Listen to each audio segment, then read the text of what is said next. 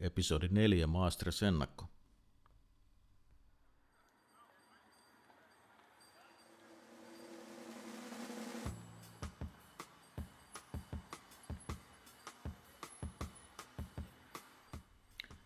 No niin, Antti siis täällä näin ja tämä on Masters ennakko. Nyt eletään tiistaita ja 2015 Masters alkaa kahden päivän kuluttua. Eletään siis näin golfarin kannalta hyvin jännittäviä aikoja.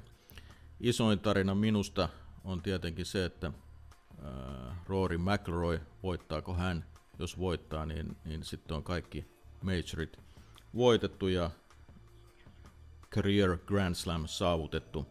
Tämä on siis ainoa, joka puuttuu maailman tämän hetken ykköspelaajalta. Ää, jos lehdistöltä kysytään, niin ilmeisesti tai siltä näyttää, että ikään kuin iso tarina olisi taas Tiikeri, että mikä on Tiikerin kunto, kun nyt on selvää, että hänkin tänä vuonna taas pelaa. Ja meillä tietenkin on sitten oma jännityskohteemme Mikko Ilonen toista kertaa ikinä mukana pitkän 14 vuoden tauon jälkeen. Mutta mä ajattelin tehdä vähän erilaisen Masters-ennakon ja sellaisen, että katsastetaan vanhoja kisoja 10 vuoden välein. Ja koska tämä on 2015, niin katsotaan kisoja, jotka ovat 35, 45, 55, 65, 75, 85, 95 ja 2005. Ja menin sanoa 45, mutta silloin ei tietenkään pelattu. Eli... Mutta 10 vuoden välein niin katsotaan näitä kisoja.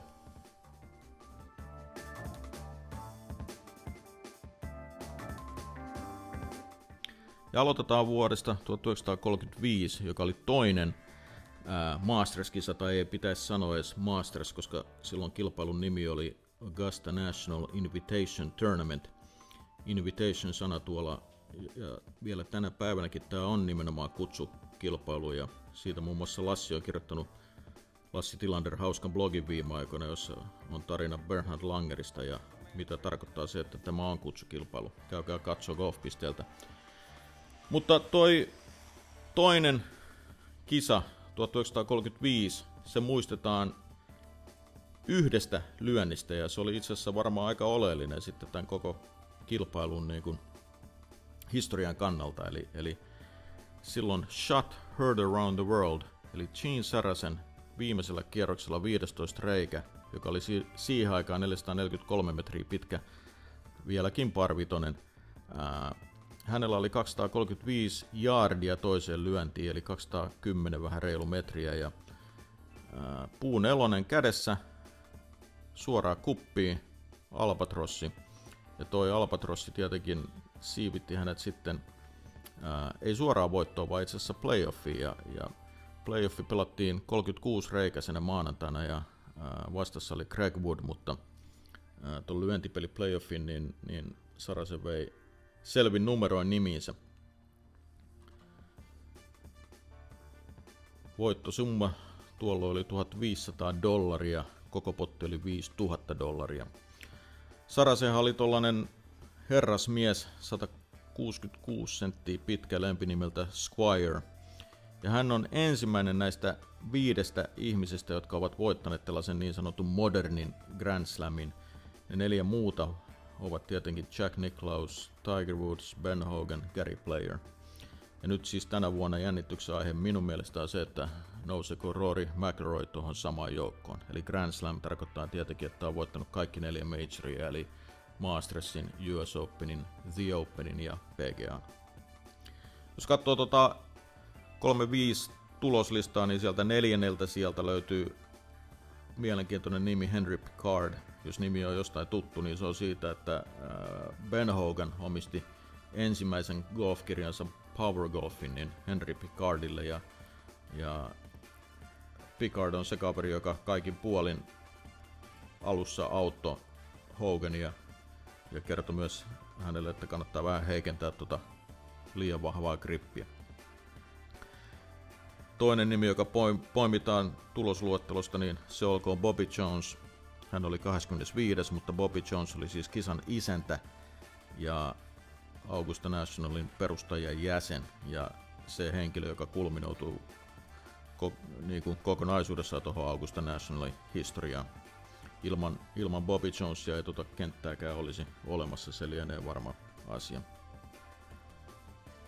Mutta se oli siis 1935 Masters tai Augusta National Invitation Tournament.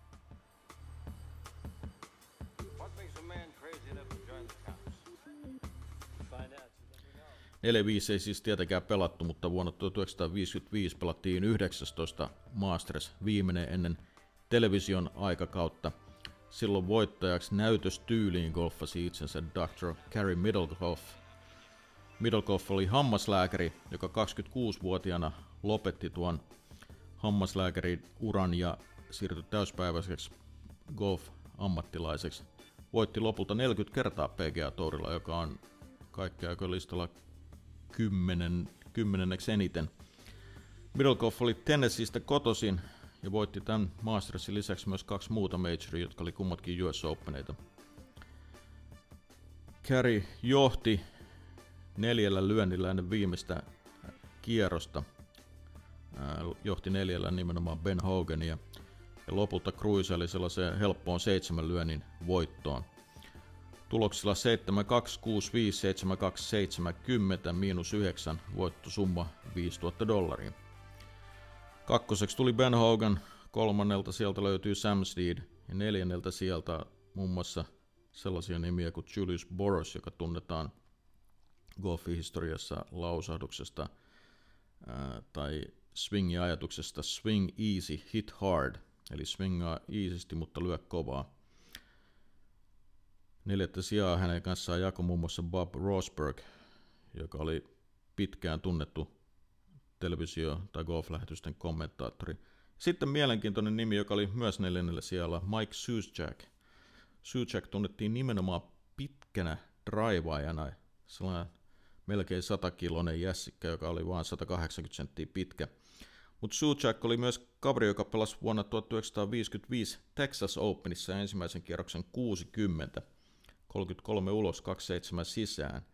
Ja se oli ennätystulos 22 vuotta. Vuonna 77 Al Geiberger oli ensimmäinen, joka PGA-torilla rikkoi tuon maagisen 60 lyönnin rajan, eli Al Geiberger Mr. 59.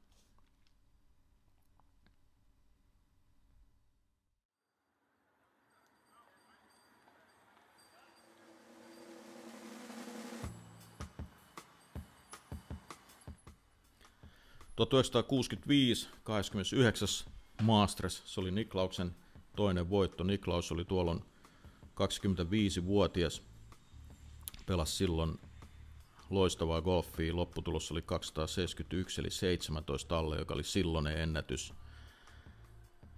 Siinä kisassa niin sanottu The Big Three, eli Jack Nicklaus, Arnold Palmer, Gary Player, he olivat tasoissa 36 reijän jälkeen – mutta Niklaus oli, oli hurmiossa kolmannella kierroksella, pelasi 64 8 alle, joka johti viiden lyönnin johtoon ennen viimeistä kierrosta ja lopulta tuo voittomarginaali oli peräti yhdeksän lyöntiä. Ja se oli siis 25-vuotiaan Niklauksen toinen Masters-voitto. Palkitosumma oli tuolla 20 000 dollaria. Mainitaan tuosta 6-5 kisasta, että silloin par kolme kisan voitti Art Wall niminen Tour Pro. Ja ää, toi par kolmekin saa siitä jännä, että, että vielä tänäkään päivänä kukaan ei ole onnistunut samana vuonna voittaa sekä par kolmosta, eli par kolmoskisaa ja, ja varsinaista kilpailua, eli, eli tuo par kolmoskisan voittaja, niin on jollain tavalla aina kirottu. Ja Art Wall taas muistetaan siitä, että hän pelasi ensinnäkin baseball-otteella, eli kymmensormiotteella, ja hän on se näistä torpelaista se kaveri, jolla on tiettävästi eniten hole in oneja, eli peräti 45 hole onea uransa aikana. Ja ton par kolme kisankin hän voitti tuloksella 20, joka on seitsemälle paari.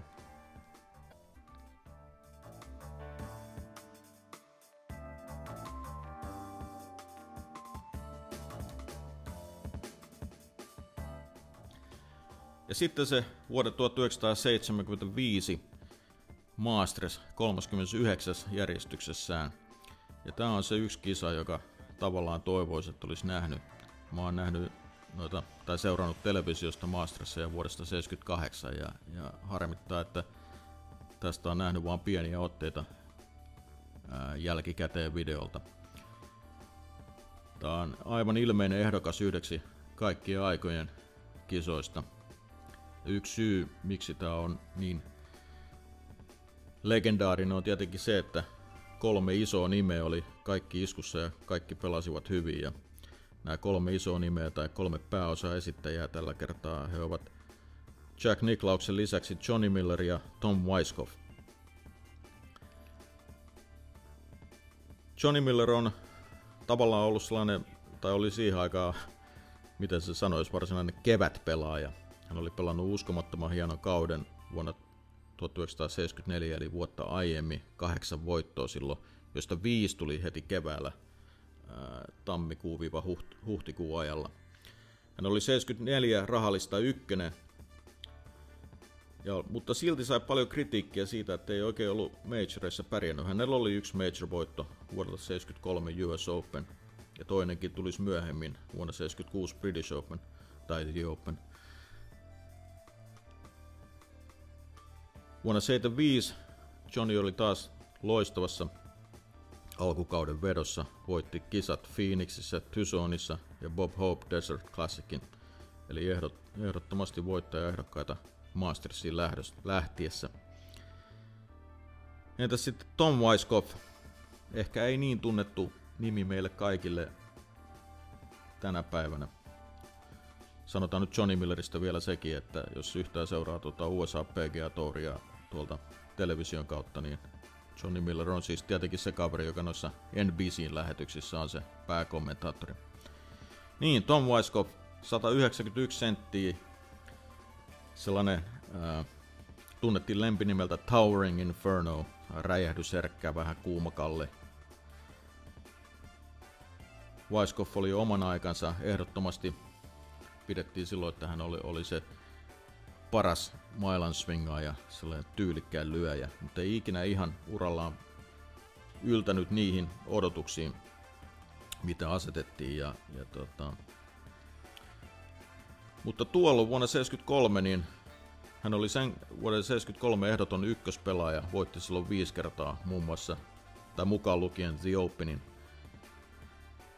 Ja keväällä 75 Mastersin lähettäessä lähdettäessä, niin hän oli voittanut, tai ei voittanut, vaan tullut toiseksi kolme kertaa Augustassa vuosina 69, 72 ja 74.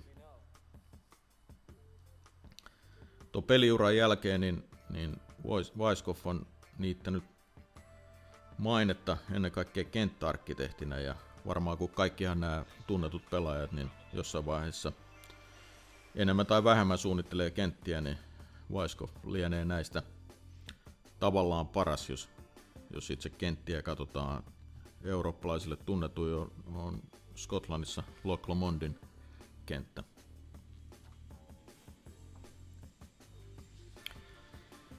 Niin ja Weiskopfin Millerin lisäksi kolmas pääosa esittäjä oli tietenkin Jack Nicklaus. Toi kevät 75 oli ollut harvinaisen sateinen, kenttä oli märkä, tavallista hitaampi ja Tämä huolestutti Niklausta kisaan lähettäessä.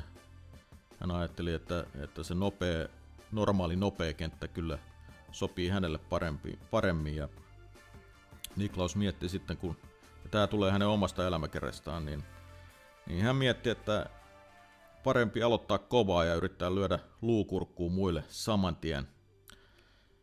Ja ensimmäisen kierroksen Niklaus pelasi mainiosti 18 kriiniosumaa, mutta putteri oli vähän kylmänä. Lopputulos oli 68. Ja siihen 68 se olisi voinut olla paljon parempi. Siinäkin oli kaksi kahden putin birdia par vitosilla. Toinen kierros lyönti kulki ja nyt puttikin vähän paremmin 67 loppujen lopuksi. Ja 68, 67, niin Niillä tuloksilla hän ansaitsi peräti viiden lyönnin johdon kisan puolessa välissä. Silloin perässä olivat sellaiset isot nimet kuin Arnold Palmer, Lee Trevino, Billy Casper ja 25-vuotias Tom Watson oli myös jakamassa kakkossijaa. Weiskopf oli tässä vaiheessa kuuden lyönnin päässä ja Johnny Miller jäänyt peräti 11 lyöntiä kisan puolessa välissä. Kolmas kierros ja Niklaus laitetaan pelaamaan yhdessä Arnold Palmerin kanssa. Tuohon aikaan niin, niin varsinkaan niin Augusta Nationalin kavereille ei ollut minkäänlaisia sääntöjä, enkä tiedä onko tarkalleen, että onko nytkään siihen, että miten nämä ryhmät laitetaan. Ja yhtä hyvin siihen olisi Niklauksen kanssa voitu laittaa Trevino tai Casper, ää, mutta, mutta he halusivat, että Arnold Palmer ja Niklaus on viimeinen ryhmä.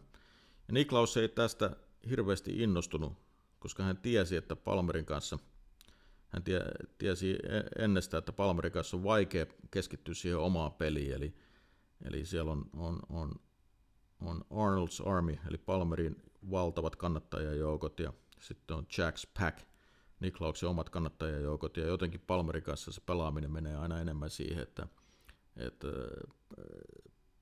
vähän niin kuin matchplayta vaan häntä vastaan, vaikea keskittyä siihen omaan tekemiseen ja itse kisaan. Ja loppujen lopuksi kummatkin, Niklaus ja Palmer pelaa huonosti, Niklaus 73, kolme kertaa kolme puttia, ja, huoma- ja on todella vihanen tavallaan kierroksen jälkeen, että, että hyvällä rundilla olisi voinut olla mahdollista jo ratkaista tavallaan koko kilpailu siinä vaiheessa. Sen sijaan tässä, tässä kohtaa kolmannella kierroksella Tom Weiskopf on mainiossa vedossa pelaa 66 ja Johnny Miller vielä kovemmassa pelaa 65, ulos peräti 30, sisään 35. Miller tekee tuossa kolmannella kierroksella kuusi peräkkäistä birdia reillä 2-7. Ja loppujen lopuksi kolmen kierroksen jälkeen niin tilanne on se, että Weiskopf johtaa yhdellä lyönnillä, Niklaus toisena ja Millerkin on noussut sitten neljän lyönnin päähän johtopaikasta.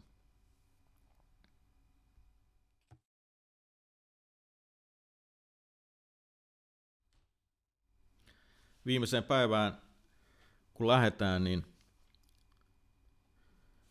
Niklaus aamulla saapuu rangeille ja hän ihmettelee, kuinka kädi vaan tuijottaa jalkoihin. Niklaus miettii, että mikä on vikana, kunnes se selvii hänelle. Hän on unohtanut vaihtaa kengät.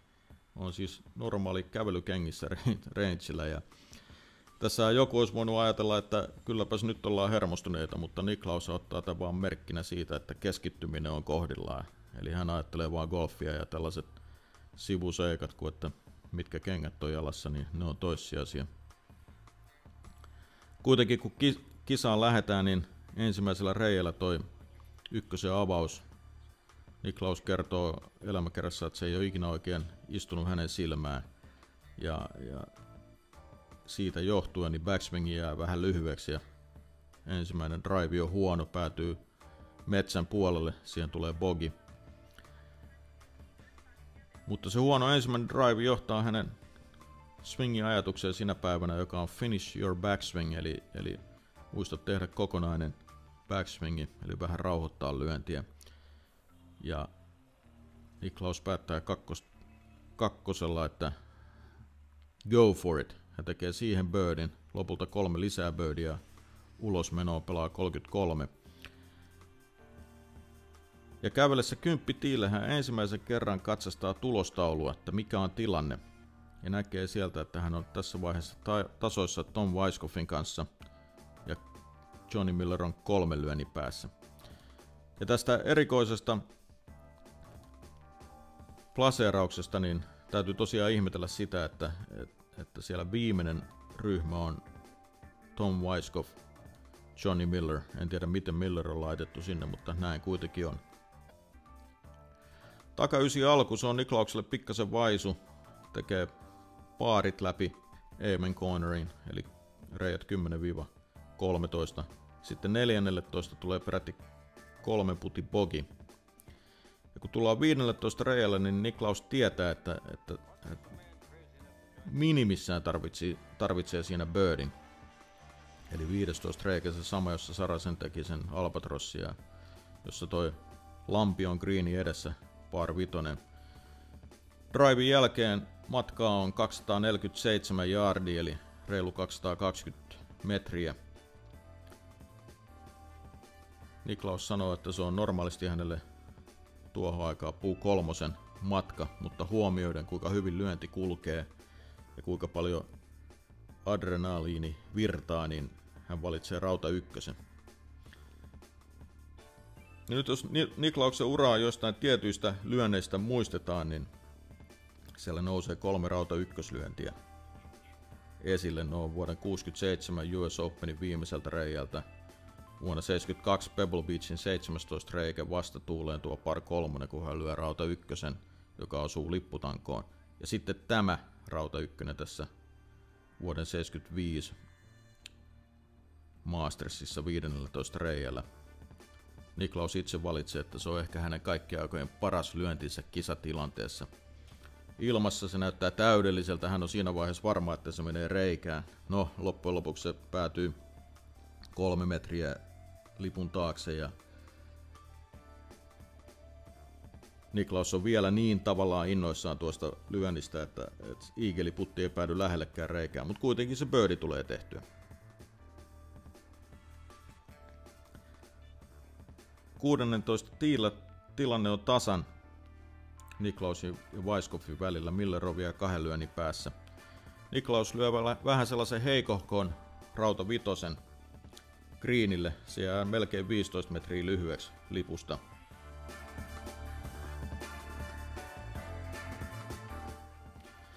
Ja tässä vaiheessa tulee monen minuutin tauko, koska Niklauksen pelikaveri Tom Watson 25-vuotias nuori heppu tuossa vaiheessa, niin on lyönyt ensimmäisen pallon vesiesteeseen reunaa ja, ja Watson toteaa siellä reunalla, että pallo on, on, pelaamattomassa paikassa ja ainoa mahdollisuus on lähteä takaisin tiille.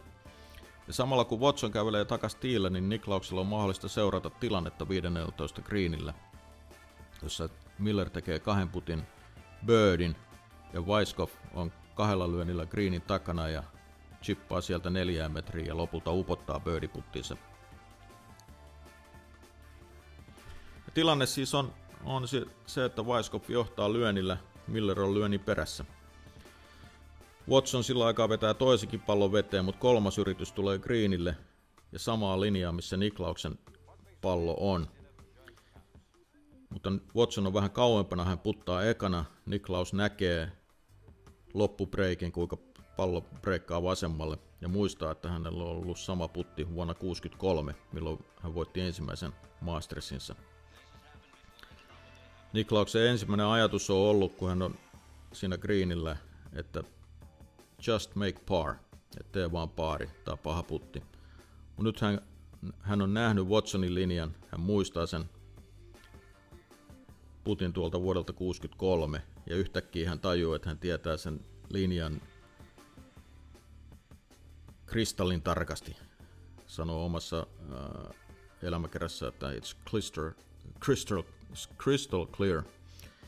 Ja näin hän toteaa sitten itselle, että hei, make it. Muutama metri ennen reikää, niin vasen käsi nousee ilmaan. Putteri sojottaa suoraan ilmaa ja, ja kun toi pallo vihdoinkin putoo sinne reikään, niin katsoo vanhoja videoita tosta, niin, ja niitä löytyy YouTubesta, niin Caddy Willy hän lähtee hyppiä tasajalkaa ja Niklauskin on niin innoissa, että ottaa useamman juoksuaskeleen. Ja tässä vaiheessa tietenkin, koska Reijän pelaaminen kesti Watsonin ansiosta niin kauan, niin Weiskopf ja Miller ovat tiilejä, katsovat tuota tuuletusta. Ja sehän vaikuttaa, ja varsinkin Tom Weiskopfiin, jonka avaus on vielä vähän paksumpi kuin Niklauksen oli aiemmin. Rauta Vitonen jää reilusti lyhyeksi aivan greeni etureunaa, josta Weiskopf lopulta ottaa kolme puttia. Miller onnistuu tekemään paarin. Ja näin tilanne on se, kun lähdetään viimeiselle parille reijälle, että Niklauksella on lyönnin johto ja Miller on kaksi lyöntiä perässä.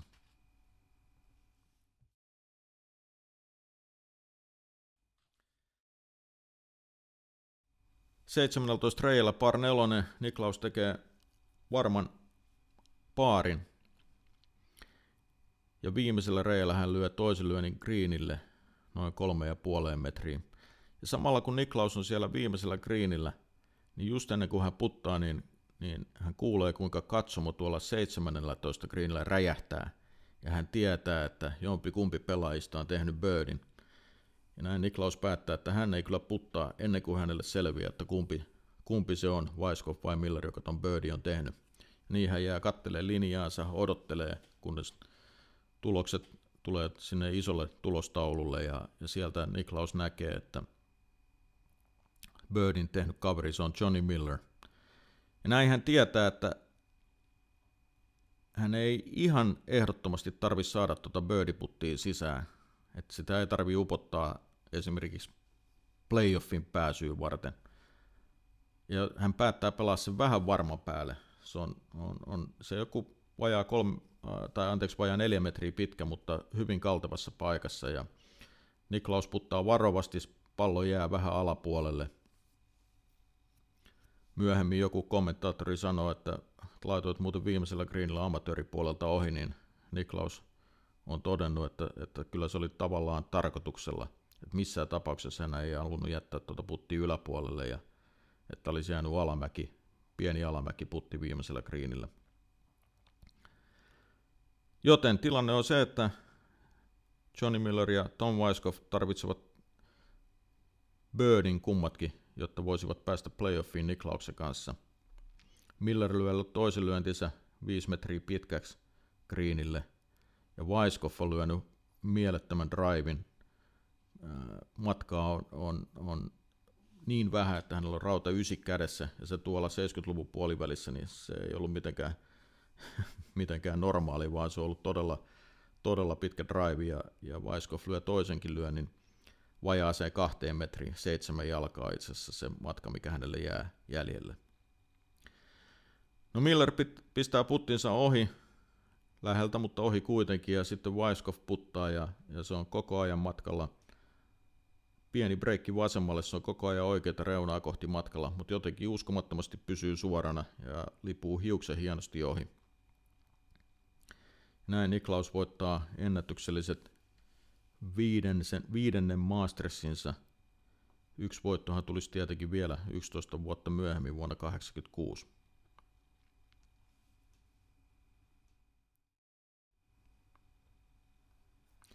Lehdistö kyselee kisan jälkeen häneltä, että miltä tuntuu olla tuollaisessa shootoutissa.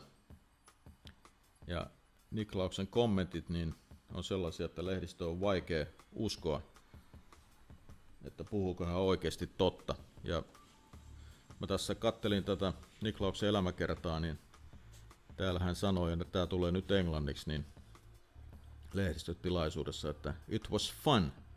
Fun to be out there in the middle of that. It's just the greatest fun. You're inspired, you're eager, you're excited. You almost want to break into dead run when you hit a good shot.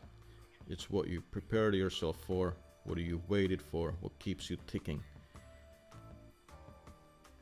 To know you can look back someday and recall you were a part of something like that, well, that's just the greatest. I've never had more fun in my life. Eli se oli Niklauksen mielestä todella hauskaa.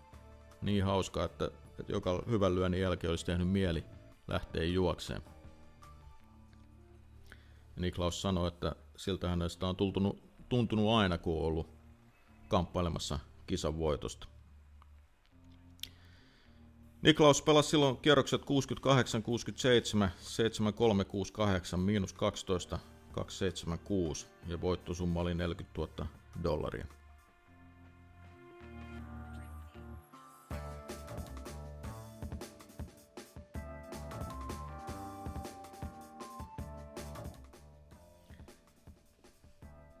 Se oli siis vuoden 75 Masters. Vuonna 85 pelattiin 49. Masters ja sen vei Bernhard Langer nimiinsä. Se oli Langerin ensimmäinen Masters-voitto. Kaksi hän loppujen lopuksi voitti. silloin toista sijaa lopulta jakoivat Raymond Floyd, Seve Ballesteros ja Curtis Strange. Floyd oli johtanut kisaa, kun lähdettiin viimeiseen kierrokseen, mutta Langer ja itse asiassa Langer ja Seve olivat kummatkin kahden lyönnin päässä ja Langer teki loppujen lopuksi neljä birdia viimeiseen seitsemän reikään, joka auttoi 27-vuotiaasta saksalaista nousee kahden lyönnin voittoon. Lopputulokset oli 7, 2, 7, 4, 6, 8, 6, 8, miinus 6. voittosumma nyt jo peräti 126 000 dollaria. Se oli tietenkin ensimmäinen major-voitto Saksaan, vai pitäisikö sanoa Länsi-Saksaan. 93 tulisi toinen. Sekin siis Langerille.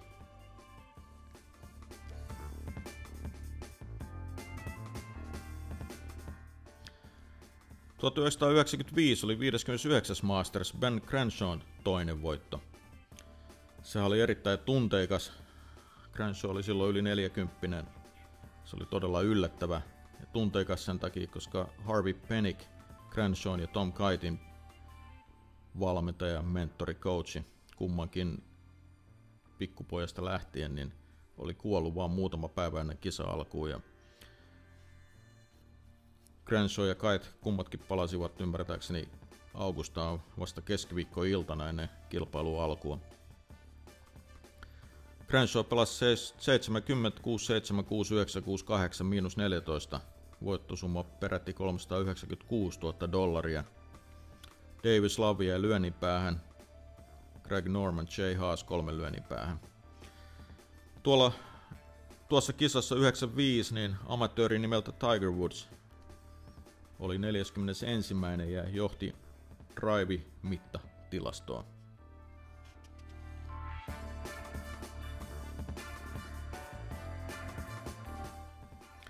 Ja sitten vielä tuo 2005 69. Masters.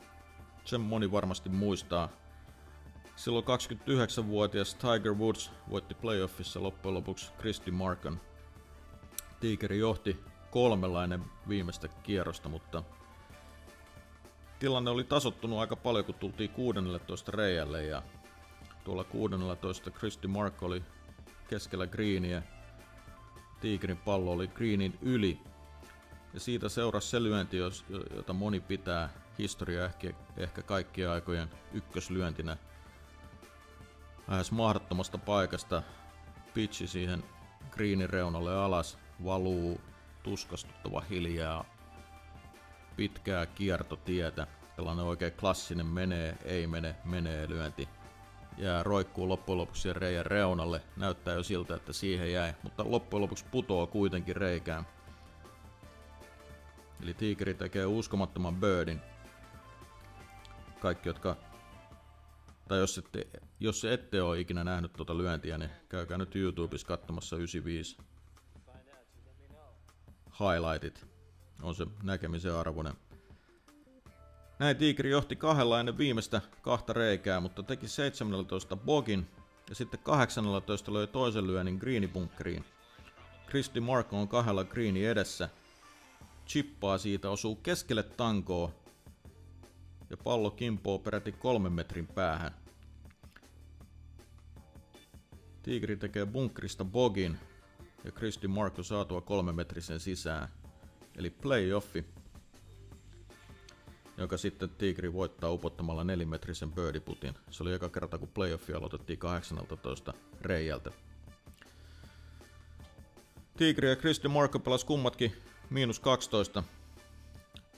Ja kolmatta sijaa seitsemän lyöni päässä, niin sitä jako loppujen lopuksi Luke Donald ja Retief Goosen. 2005 Masters oli Tigeri 9. Major-voitto, 9.14. Ja neljäs Masters-voitto ja näistä Masters-voitoista ainakin toistaiseksi viimeisin. Eli tällainen katsaus Masters-historiaan tällä kertaa näin ennakkona tuohon tämän vuoden kisaan. Mielenkiinnolla lähdetään seuraa, että miten Roori pelaa. Voit saavuttaako ton Grand Slamin ja ennen kaikkea miten Mikko pelaa. Ei ehkä pitäisi sanoa, mutta ainakaan minä en oikein usko tällä hetkellä tuohon Tigrin mahdollisuuksiin, mutta katsotaan miten käy. Bye bye tällä kertaa.